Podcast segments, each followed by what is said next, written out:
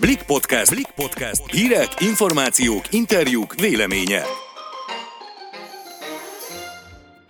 Sziasztok! Ez itt a Blik podcastja augusztus 10-én hétfőn. Én Szabadfi Mónika vagyok. Én pedig Sellei Noémi. Mai adásunkban arról beszélgetünk, hogy vajon tényleg eszméletlenül megdrágult-e a Balaton. Végül pedig eláruljuk, ha kimaradt a nyaralás, lelkileg hogyan dolgozhatjuk fel, és hasznos tippeket is adunk a lakásban töltött vakációhoz. Vágjunk is bele! Több Balaton, kevesebb Adria, hónapok óta ezt hallgatjuk. Igen ám, de sajnos úgy néz ki, hogy lassan jobban megéri külföldre menni, mint a Balatonra, ugyanis drágább lett a szállás a Magyar tengeren, mint például Máltán. Az RTL híradóból derült ki ugyanis, hogy amíg az egyik siófiki hotelben 50 ezer forintért lehet kivenni egy szobát egy éjszakára, addig Máltán már 30-40 ezer forintért tengerre néző szobát is kapunk, szintén négy csillagos hotelekben. De egy utazásokkal foglalkozó blogger osztotta meg a közösségi oldalán azt is, hogy egy szingapúri ötcsillagos világhírű álomhotel nagyjából ugyanannyi pénzért foglalható, mint egy négy csillagos hotel Tapolcán két éjszakára. Ennek pedig az oka nem az, hogy a szingapúri szállodánál van akció, hanem hogy itthon a magyar tengernél brutálisan megemelkedtek az árak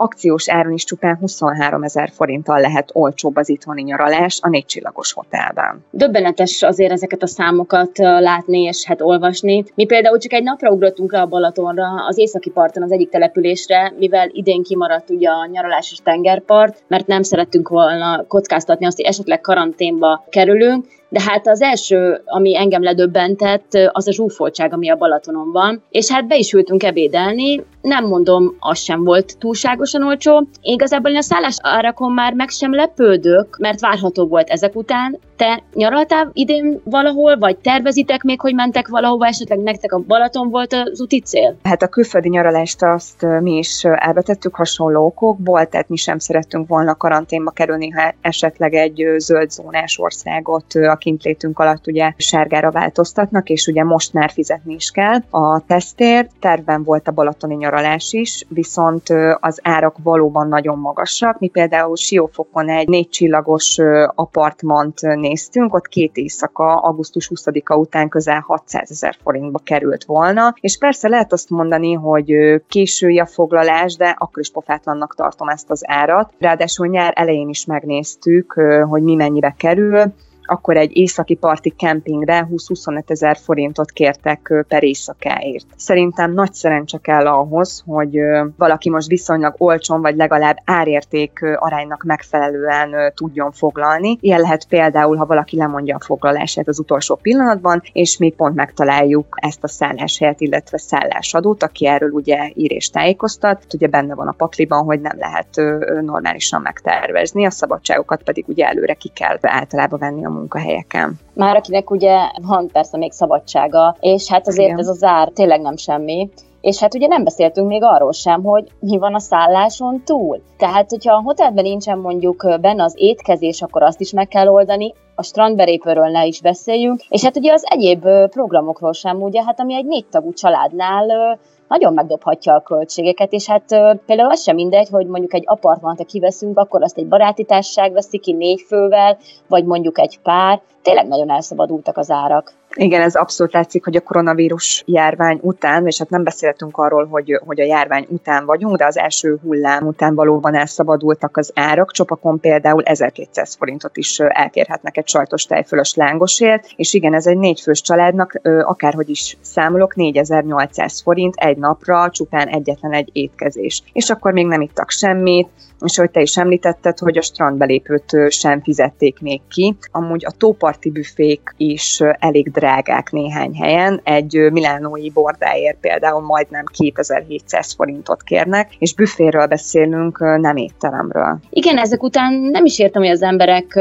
miért nem mennek például külföldre. A szállásokat úgy próbálják elpasszolni, hogy ha jól emlékszem, talán Sziciliában fizették minden második nap a, a szállást, és talán azt hiszem a repülőjegyet is, de hát ugye azt viszont, ahogy te is említetted, a járvány miatt sokkal kevesebben utaznak el a tengerhez, hiszen hiába olcsóbb helyenként akár, mint a Balaton, azért a kockázatot nem sokan vállalják, hiszen legutóbb például Spanyolországgal történt meg, hogy egyik pillanatról a másikra hát a zöld országból ugye sárga lesz, ami ugye hát maga után van egy kéthetes karantént. Na most augusztus egy után ráadásul a tesztet, a koronavírus tesztet nem ingyen tudjuk megcsináltatni, hanem már fizetni kell érte, Szóval ez még plusz több százer forintba is kerülhet egy négy-öt tagú családnak. Szóval végül is azt hiszem ezért választjuk inkább a Balatont. Hát igen, meg is válaszoltad azt a kérdést, hogy, hogy az emberek miért nem mennek külföldre, hiszen hiába olcsóbb egyes országban akár a szálláshely, az étkezés,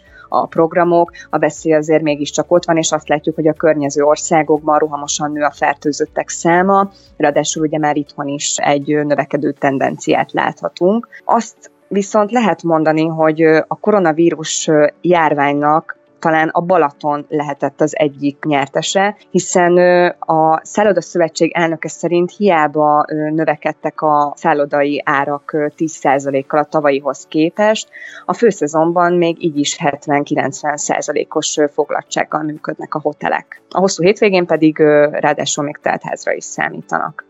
Igen, hát az augusztus 20 újból egy ilyen, ilyen hosszú hétvégés hétvége lesz, úgyhogy, úgyhogy tényleg szerintem is teltház lesz a Balatonon. Ha pedig idén hát nem jutunk el se a Balatonra, se külföldre, akkor se csüggedjünk. Estót Márta life coach jólét mentorral és újságíróval ö, arról beszélgettem, ugyanis, hogy hogyan dolgozhatjuk fel lelkileg a vakáció hiányát, és mit tehetünk, hogy mégis úgy érezzük otthon is, a lakásban is, hogy éppen nyaralunk. A 2020-as év senkinek sem könnyű, ráadásul sokaknak kellett lemondaniuk a nyaralásról is. Idén a koronavírus miatt a megszokottnál is többen döntenek az otthon töltött vakációzás mellett. Mit tanácsolsz, hogyan dolgozzuk fel lelkileg azt, hogy kimarad a nyaralás, az, amit lényegében egész évben annyira várunk? Még mielőtt elkezdenénk bármilyen veszteséget is feldolgozni, csináljunk gyorsan egy tervet azzal és arról, hogy hogy tudnánk az esténket és az estéket legalább pihenéssel, feltöltődéssel használni, és akkor a nyár végén kevesebb úgymond vesztesség érzetünk nekünk lesz.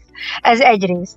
Másrészt meg, ha már nem tudjuk ezt megtenni, és tényleg kifogytunk minden egyes ötletből, anyagi lehetőségből, egyéb, akkor tekintsük ezt az évet, mint egy megújulás éve. Mint az az év, amikor valami elmegy, ami már nem kell, nem szükséges nekünk, és valami új jön, mint a nagy takarítás tavasszal, és ahogy régen volt a falvakban, hogy ugye tavasszal volt egy nagy ház kimeszelés, kifestés, kerítésfestés, ruhák szétosztása, tehát hogy egy kicsit ez az év, ez ehhez hasonlít, nagyon nagy változásokon megyünk keresztül, rohamosan jönnek az információk, úgy a Covid-ról, úgy, hogy online dolgozunk, nem online dolgozunk, elveszítjük a munkánkat, nem veszítjük el, mindenféleképpen veszteség veszteség ér minket, még akkor is, hogyha nem vagyunk tisztában a veszteségérzettel, az megmutatkozik nagyobb stresszben, türelmetlenségben, vagy esetleg szomorúságban, vagy feltűnő nagy jókedvben, ami nem egy normális jókedv, tehát ez az exaltált állapot, és ezek mind-mind jelei annak, hogy van egy, egy, egy fokozott, egy felfokozott stressz szintünk, és ezzel foglalkozni kell, el kell engedni a múltat, levonva a tanulságokat. A múltba már a tegnapot is beleértem, tehát levonjuk az összes tanulságot, főleg idén miket, miket tanultunk, azzal, hogy otthon maradtunk, hogy online voltunk, hogy átterveztük az anyagiakat, elkezdtünk talán jobban spórolni, jobban odafigyelni egymásra, a kapcsolatainkra, a közelségre. És ha levontuk az összes tanulságot, sokkal könnyebb újra tervezni és újra gondolni a holnapot és a további napokat, hónapokat, amik következnek. Pihenésre mától szálljunk tudatosan időt, mert hogy kell, hogy az elemeink föltöltődjenek, még hogyha nem is tudunk valahova elmenni, akkor otthon egy kis meditációt, egy kis mozgás, nyitott ablaknál kora reggel vagy este, a sötétedésnél, amikor már hűvösebb van kint, nyissunk ki az ablakokat,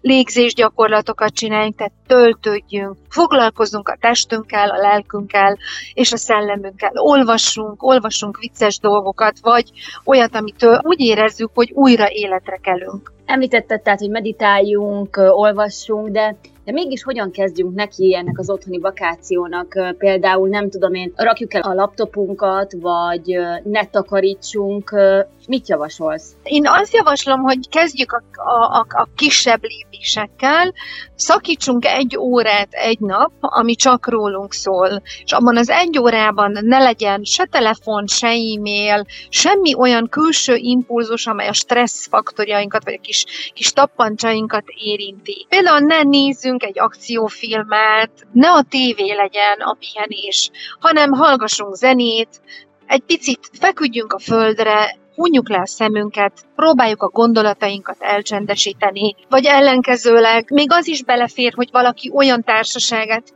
keressük, és nem feltétlenül kell egyedül, bár javaslom a legjobb ezt kipróbálni, egy, egyedül maradni egy picit mi saját magunkkal, de ha nagyon nem megy, akkor ezt tegyük fokozatosan, hogy előbb valaki olyat, aki, akitől töltödni tudunk egy kicsit, és az a korrekt, ha ezt előre meg is mondjuk, hogy most nagyon le vagyok merülve, segíts nekem ebben, hogy ne érezzek kihasználva magát a másik embert, és mindenképpen, ahogy mondtad, te is mindent le kell zárni magunk körül, abszolút mindent, legalább egy órával kezdjük naponta. Családilag hogyan lehet pihentető az otthoni vakáció? Mert azért sokan vannak, akik gyerekekkel, férjel együtt töltik otthon ezt az időszakot, a szabadságot. Ilyenkor családilag hogy lehet ezt a pihenést megoldani? mindenféleképpen egy nagyon jó időbeosztása. Pont úgy, ahogy a pénzt beosztjuk, ahogy a munkahelyen a feladatokat beosztjuk, otthon sem kellene különbséget tennünk a, a, az időbeosztásban sem, tehát meg kell kérni a férjünket,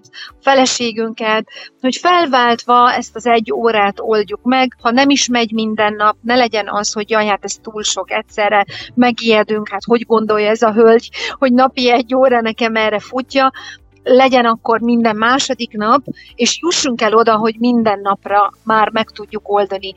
Felváltva. Meg lehet kérni barátnőt, hogy vigyázzon a gyerekekre, nagyszülőket, férjet, szomszédot, sokkal több a segítség körülöttünk, mint azt gondoljuk.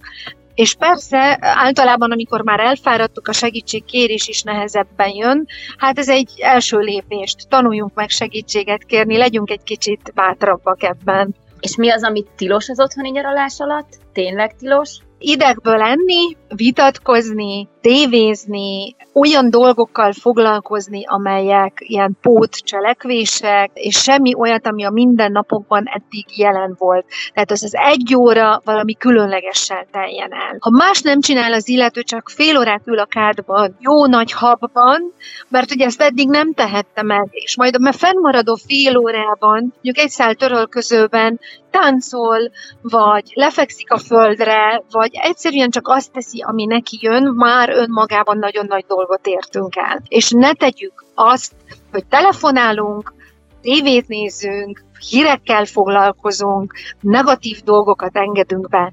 Ha a gondolataink negatívak, azokat is hesegessük el, és írjuk felül. Köszönöm a hasznos információkat. Én is nagyon szépen köszönöm a lehetőséget, és további szép nyarat kívánok mindenkinek. Köszönjük, hogy a Blik podcastjét hallgattátok, legközelebb szerdán találkozunk. Sziasztok! Sziasztok!